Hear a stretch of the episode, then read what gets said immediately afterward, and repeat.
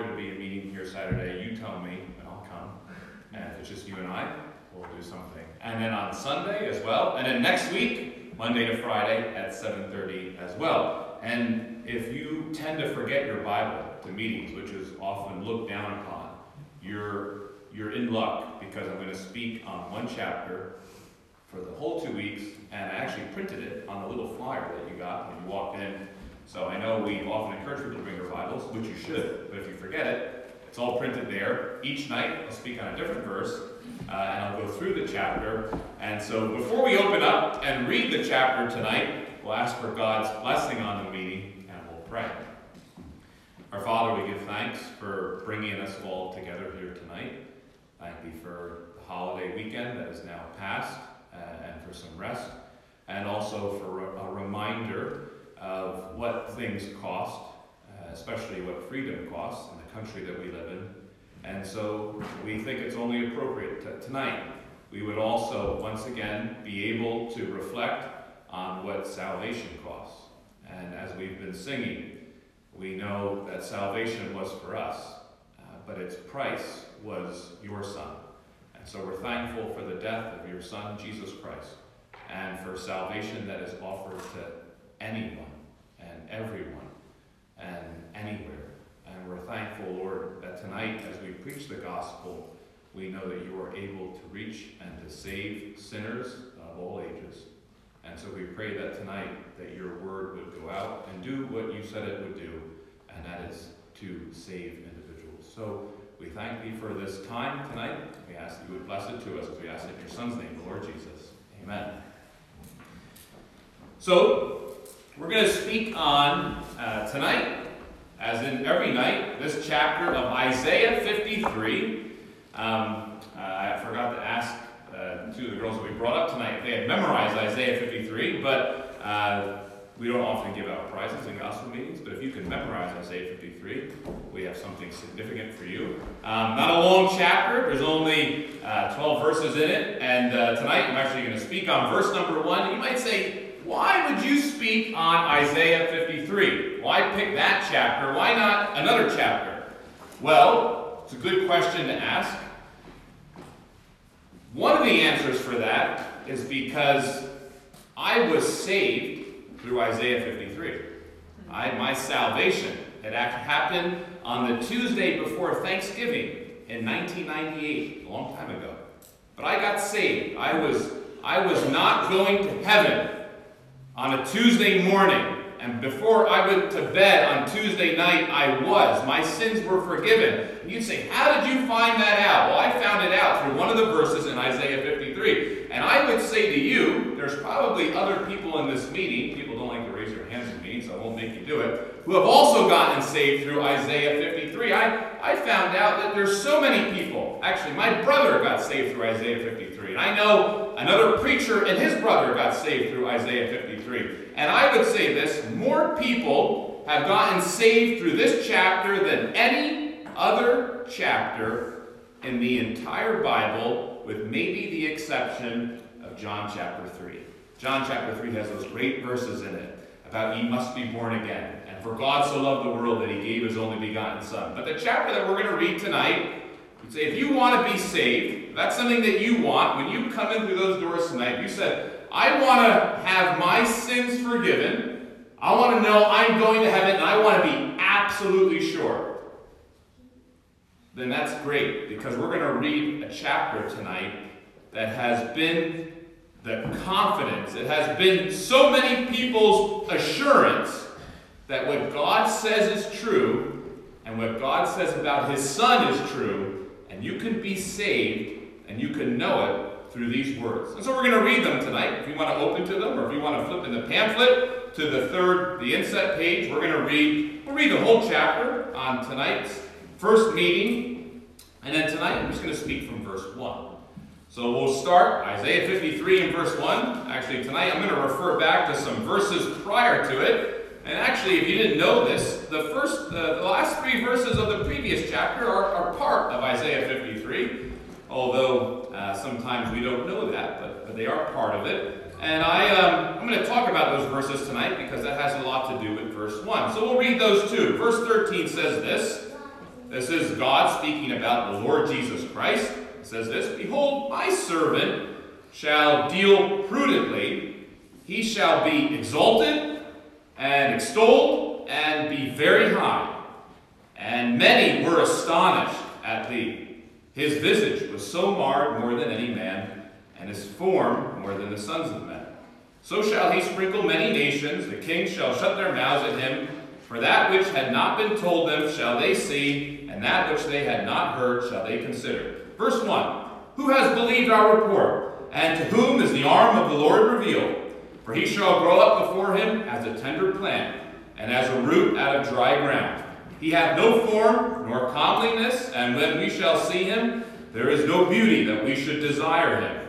He is despised and rejected of men, a man of sorrows and acquainted with grief, and we hid as it were our faces from him. He was despised, and we esteemed him not. Surely he hath borne our griefs and carried our sorrows, yet we did esteem him stricken, smitten of God, and afflicted. But he was wounded for our transgressions, he was bruised for our iniquities. The chastisement of our peace was upon him, and with his stripes we are healed. All we like sheep have gone astray. We have turned everyone to his own way, and the Lord hath laid on him the iniquity of us all. He was oppressed, and he was afflicted, yet he opened not his mouth. He is brought as a lamb to the slaughter, and as a sheep before her shears is dumb, so he opened not his mouth. He was taken from prison and from judgment, and who shall declare his generation? For he was cut off out of the land of the living. For the transgression of my people was he stricken. And he made his grave with the wicked, and with the rich in his death, because he had done no violence, neither was any deceit in his mouth. Yet it pleased the Lord to bruise him. He hath put him to grief, when he, thou shalt make his soul an offering for sin. He shall see his seed, he shall prolong his days, and the pleasure of the Lord shall prosper in his hand. He shall see the travail of his soul, and shall be satisfied. By his knowledge shall my righteous servant justify many, for he shall bear their iniquities. Therefore will I divide him a portion with the great, and he shall divide the spoil with the strong, because he hath poured out his soul unto death. And he was numbered with the transgressors, and he bare the sin of many, and he made intercession for the transgressors. That's all. You say that's all we're going to read. That's lot. Of reading tonight. Maybe tonight will be the only night we read the whole chapter. And just thinking about that first verse, and that's the verse that we want to speak on tonight. And it says this Who has believed our report. And to whom? Then it uses this, this, this figure. Who is the arm of the Lord revealed? That really means, when you think of someone's arms, maybe you're not like me. When I think of someone's arms, I think of how strong they are. You ever see someone with skinny arms? You're like, I could take that. I could probably beat them up. And then you see someone with giant arms, and you say, you kind of stay away, right? You keep your distance. You're never going to question them. Well, that's what the verse is asking us. It says, Who's really believed this report and who has seen God's strength? Because that's what the, the chapter opens up here. The report has just come. Those verses that I read that, that sometimes are not included, there's, there's the report, and I want to talk about that tonight. But, but I like this. The verse starts tonight with who? And it asks a question. And it says, Who's believed this? Who's believed the Bible? If I ask the audience, if I ask the audience, well, Anybody here who's believed the Bible, you say, stand up. And, and, and, and I bet you a lot of people here would stand up and they'd say, I, I believe the Bible. Why? Why believe the Bible? Why, why, why even look at this and say, is there anything here worth believing? Because actually, we're going to speak on some things tonight. You'd say, that's very difficult to believe. Very difficult to believe. Well, we believe the Bible from the first page until the last page. Because this is what God has said. God who cannot lie. Not one lie in all the Bible. And so we can believe him. And not only that, when you read this chapter, here's one of the great reasons why we believe the Bible. You hear that chapter, and every mind here, as I read through those 12 verses, you said, that's talking about Jesus. That's talking about Jesus Christ. No doubt. When it says those verses, you can imagine the cross you can imagine the tomb. You can see the empty tomb. You see all this pictures, all these pictures come into your mind, and yet what we've read tonight, it happened 700 years before Lord Jesus was ever here. An amazing thing. It's, it's almost as though the writer was standing underneath the cross and was taking down notes. And yet here it was, so many years before. But the, this says, Who has believed? Who? So it's open to anyone. It's a wonderful thing to be saved. But you know what's better than that? You say, no, nothing's better than being saved. Yeah, there is something better than being saved. What do we sing? We sing, it's a grand thing to be saved and to know. To know it. You know, sometimes we have things we're just not sure. We're just not confident. You say, well, you know, I, I used to have a piggy bank and my parents kept it. And I thought I knew how much money I had. But you know, you know how I really knew? Is I had to go open it and find out how much money my parents had taken out of the piggy bank. Right? It's, it's, a, it's a wonderful thing to know you got $55 somewhere stashed in your parents' uh, bedroom or, or, or in the library. It's a wonderful thing to know, some of us adults, to know, to think, yeah, I got so much money, I got $7,000 in the bank down the street. But you know what's better than that? Is actually going and seeing it. Going and saying, lay out the hundreds before me. And so salvation, salvation is a wonderful thing. But you know what's better than salvation? Is to know it. To say, you know what? It's to see it. And so when I got saved, all these years later, I, have been saved for, for 23 years. And every time I get a little nervous, every time I say, you know, did I believe enough that night? Did I did I pray long enough that night? Did I was it at the right time, David? Did, did we sing the right hymn that night? Every time I say that, you know what I do? I like it's like going to the bank and I open the vault and I go right to the verse I got saved at. And we're going to talk about that verse on Friday night this week. And you know what? I can look at it all right there and say, it's true. I'm saved because it says it. Not because of how I feel, not because of what I said, not because of what I thought, not because of what I did, not because of what I saw, but because God says it. It's like going to the bank. It's like seeing the money laid out before you. You don't have to doubt it. You can know it. And so the Bible says, Who has believed our report? I just want to speak on three things tonight about this report. And we've read them just before that. And if you look at those verses, I'm just going to comment on them shortly. Verses 13, 14, and 15 of the previous chapter, because that's the report. And there's three things that are very hard to believe, and I want to talk about them in three ways. Nothing to see, nothing to say, and nothing to fear. Nothing to be afraid of. Nothing to see, nothing to say, and nothing to fear. Those are the three things tonight that if you could remember those, you might be able to answer this question Who has believed?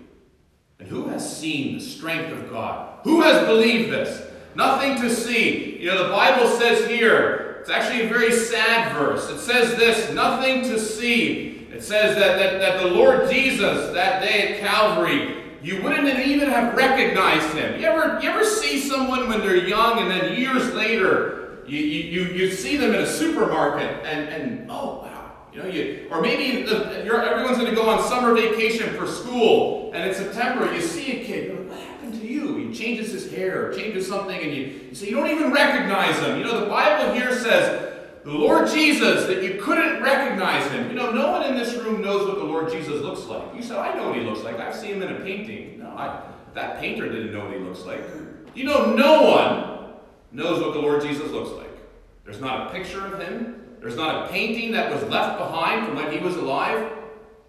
No one knows what he looks like, but more than that, that day at Calvary, it says that if you knew him and you saw him there, you wouldn't even know it was him. He was unrecognized. Why? Why was it that when people used their eyes, they couldn't recognize him? You know why? Because of sin. Because of sin. Sin makes a lot of things unrecognizable. Sin makes this world, you know, this world used to be such a beautiful, vibrant place, and sin has almost made it unrecognizable. You know, so many things in life were, were so good. We all knew what, what happiness looked like. We all knew what, what joy looked like. We all knew what, sometimes I say, we all used to know what the stars looked like, but we're not anymore. You can't see them, right?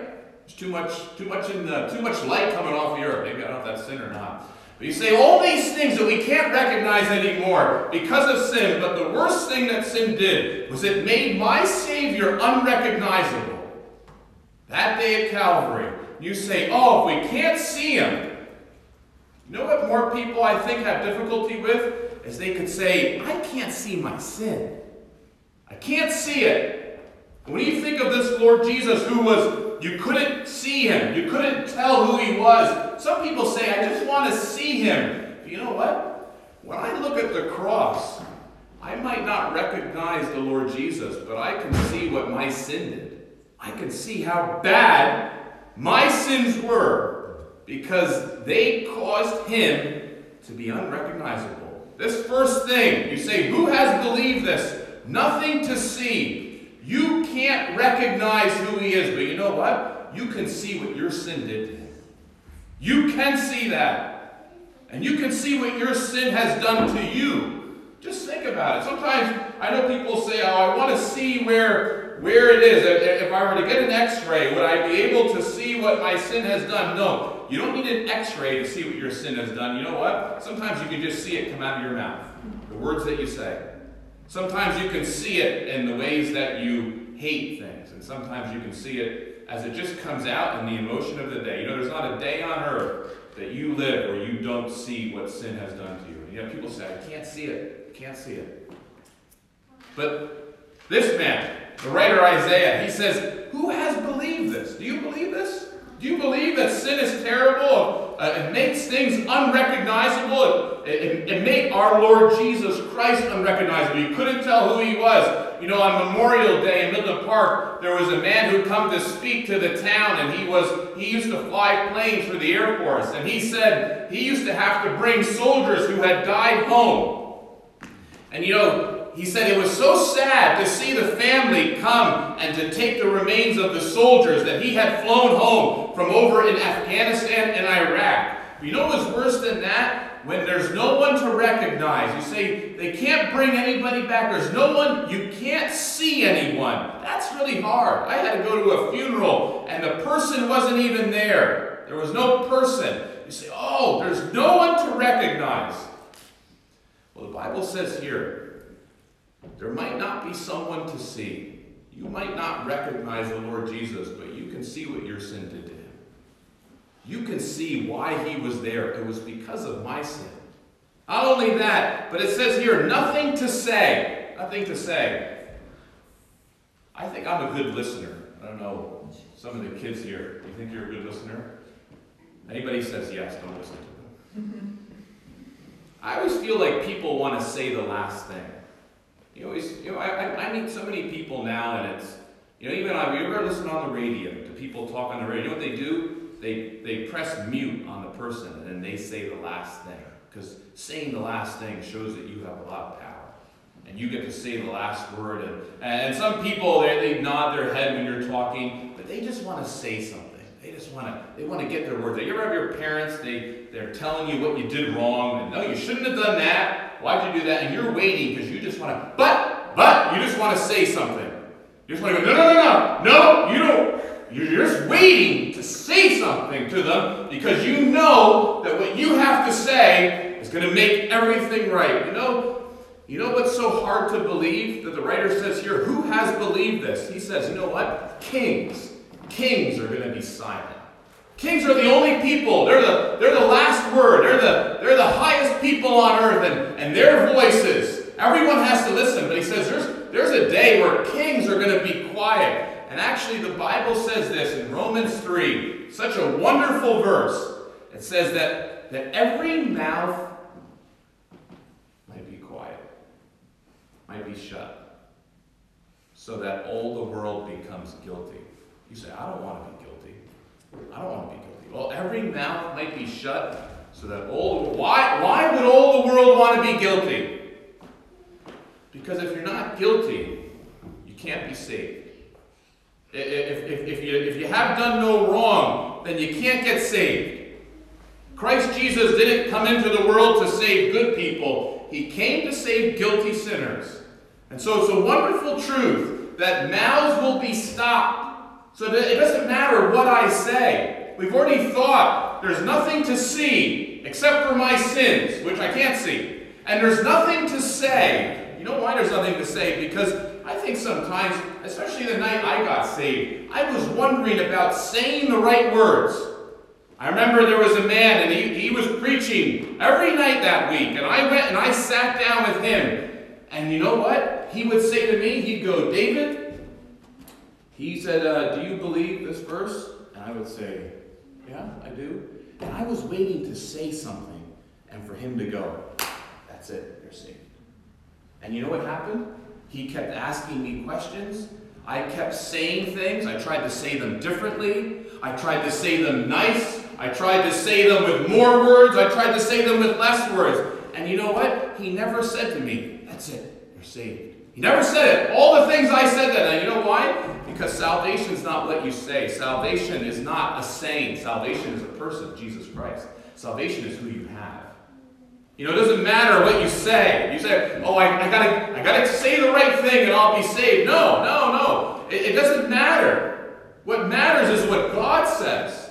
And so God has said something here about his son the Lord Jesus Christ, who, who died for our sins. He was wounded for our transgressions. He was bruised for our iniquities. The verse is right there on the wall. You say, This truth that God has said, it doesn't matter what I'm going to say, it matters what He says.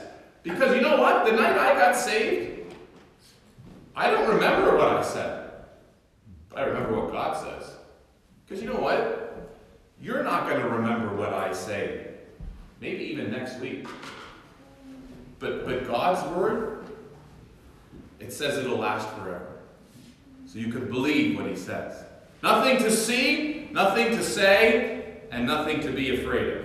Why nothing to be afraid of? You know, because the verse that we read tonight says that he's going to be exalted, he's going to be made very high, the Lord Jesus. You say, what does that mean, David? Well, the Lord Jesus was made very low when they laid him in a grave. He spent six hours on the cross dying for something we can't see our sins. He said words on the cross that tell us it's finished. And they laid him in a tomb. And three days later, he rose from the dead. And you know what the Bible tells us? He's gone back to heaven. He's been made very high. You know what's great about that? Nothing to be afraid of. You ever think of people that you're afraid of at school? Uh, things that you're afraid of? You know, I, you grow up and you're only afraid of what's under your bed. And then actually, as you get older, that fear goes away. But then you're actually a fear afraid of what's outside your door. And then you get a little older, and then that fear goes away. And you know, there's always something else to be afraid of. It seems all of life is just who am I going to be afraid of? And, and what is going to make. But you know what? There's always one thing that no matter how old you get, and no matter how strong you get, and no matter how popular you are, and, and no matter how many friends you have, there's always one thing to be afraid of, and that is actually uh, a place that I visited more times this year than I have in any other year, and that's been a cemetery. One thing to be very afraid of. And every time we go to the cemetery, it's always similar. You drive in, and it's very sad. You go into these places, and no matter how nice they look, it's always you're reminded of that one thing you're so afraid of. What happens when you can't say anything anymore? What happens when you can't see anything anymore? What happens when you can't do anything anymore? What's going to happen then? The Bible says the only solution, the only reason to not be afraid of that is because of this man who they put in a tomb and rose again. It means I don't have to be afraid of death because this man's my Savior. I, I, I, don't, I don't need anybody else. This is the one man who, if you, you imagine it, that death takes its hands and it, it gets everyone and holds them down. Death could not hold this man down. And he rose again, and he's the man that I believe in. So the verse says, Who has believed this? Who has believed that there's something we can't see, sin, that made my Savior unrecognizable? Who believes that there's nothing to say, but there's someone to believe? And who believes that there's someone who has defeated the one thing that we are all afraid of, and that is death? Who has believed that? Who has believed it? Sometimes you, you ask an audience, and, and I, I've been in meetings where you say, Who has believed this? And people are wondering. They're just, I don't know if I've believed it enough, David. I don't know if I, I believed it the right way, and I don't know if I believed it the wrong way. And just they get so frustrated with wondering whether or not they have really believed this. That this report, who has believed our report? It's like the gospel message. Because you know, when this verse is used in your New Testament, one time it's used in John chapter 12, and it says they saw so many miracles. And yet, John, he says, it's just like Isaiah said. They saw all the miracles, but who's believed? Who's believed? And then it's used in Romans 10, and it said, they've heard so many words. Faith cometh by hearing, and hearing by the word of God. They, they've heard the gospel message so many times. But then Paul says in Romans, but he says, who's really believed this? Who's really believed this?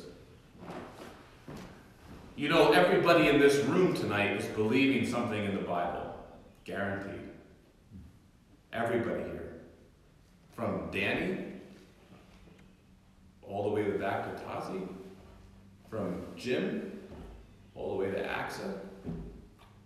Everybody here is believing something in this Bible. You think about it. Eh, you're, you're, you're going to believe something.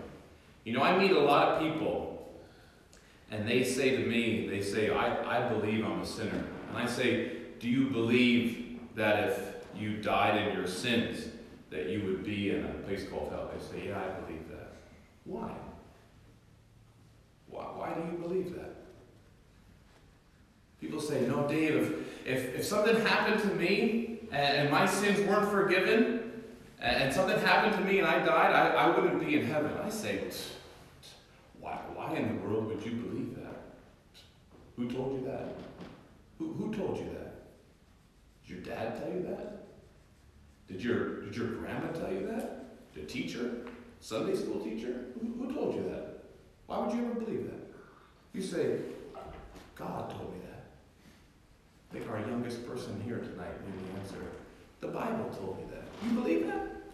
Do you believe that? You say, yeah, of course, it's in the Bible. The Lord Jesus says, if you die in your sins, where I am, you can't come. If you believe that, then just believe the good side. You're believing the bad news. Believe the good news tonight. If you're believing the bad news, the bad news says if you die in your sins, you won't be in heaven then I just say to this you turn to the other side of the page and you believe the good news that Christ Jesus came into the world to save sinners. You believe the good news that says Christ died for our sins, according to the Bible. You just believe the good news tonight that says Christ has also once suffered for sins, the just for the unjust, that he might bring us to God. If you're going to believe the bad, you can do that. But you know what? You can believe the good. In fact, I would say to you tonight the gospel message has no bad news in it. The gospel message, this report, who has believed our report? Who has believed that God is strong and that He shows it? There is no bad news in it. You say, yes, there is. It tells me that I'm a sinner. That is the most wonderful news I've ever heard because if He didn't come to save sinners, there's no reason being here tonight. That is such good news because I don't have to do anything. I don't have to be a good person. You say, there's bad news in the gospel. It, it says there that, that we have to change our minds and repent or we're going to perish. That's great news because you know what? If you saw what was in my mind, you'd want to change it too. The Bible gives us a message that is all good news. It tells me I can't do anything, I can't say anything, I can't pray anything, I can't give anything. but it also tells me that God gave everything. And not only that, He told me about it. And He says, You come to the bank and you open the account and you count the hundreds, one after the other. And you realize this that we were redeemed, we were purchased with a price tag that none of us could pay, but God did. And so Isaiah says, Who's believed this? You could believe this tonight. You could believe this tonight. And you say, oh, I just, I don't know. I, I, I could never be sure. Forget about it. It's not, it doesn't, it doesn't depend on you. But if you believe that God is 100% sure, you could be saved. Because it doesn't matter how much you believe, it matters who you believe. And so the Bible tonight tells us who has believed our report and to whom is the arm of the Lord been revealed. You know, the Bible says he created the stars with his fingers in the Psalms. It says when he had to take a whole nation out of Egypt, he just used his hand. But thank God, when it come to save your soul, it said he used his arm. You're an important person tonight. And Christ has died in order to save you. And when you go home tonight, don't you ever go home and say, I don't know, I could never be sure. That is absolute false. I was going to say garbage, but I'm not sure if you'd use that. That is absolute garbage. Because you can be absolutely sure tonight of salvation because it's not in your words, it's not in what you see, and it's not in what you have fear of. It is based on this word, what God has said is based on His Son, who has done everything for your salvation. You could believe that, and you could be saved. We'll just close in a word of prayer. Our Father, we give thanks once again for your Son. We're thankful for all that He has done, and that He's done everything well. We give thanks too tonight that salvation has never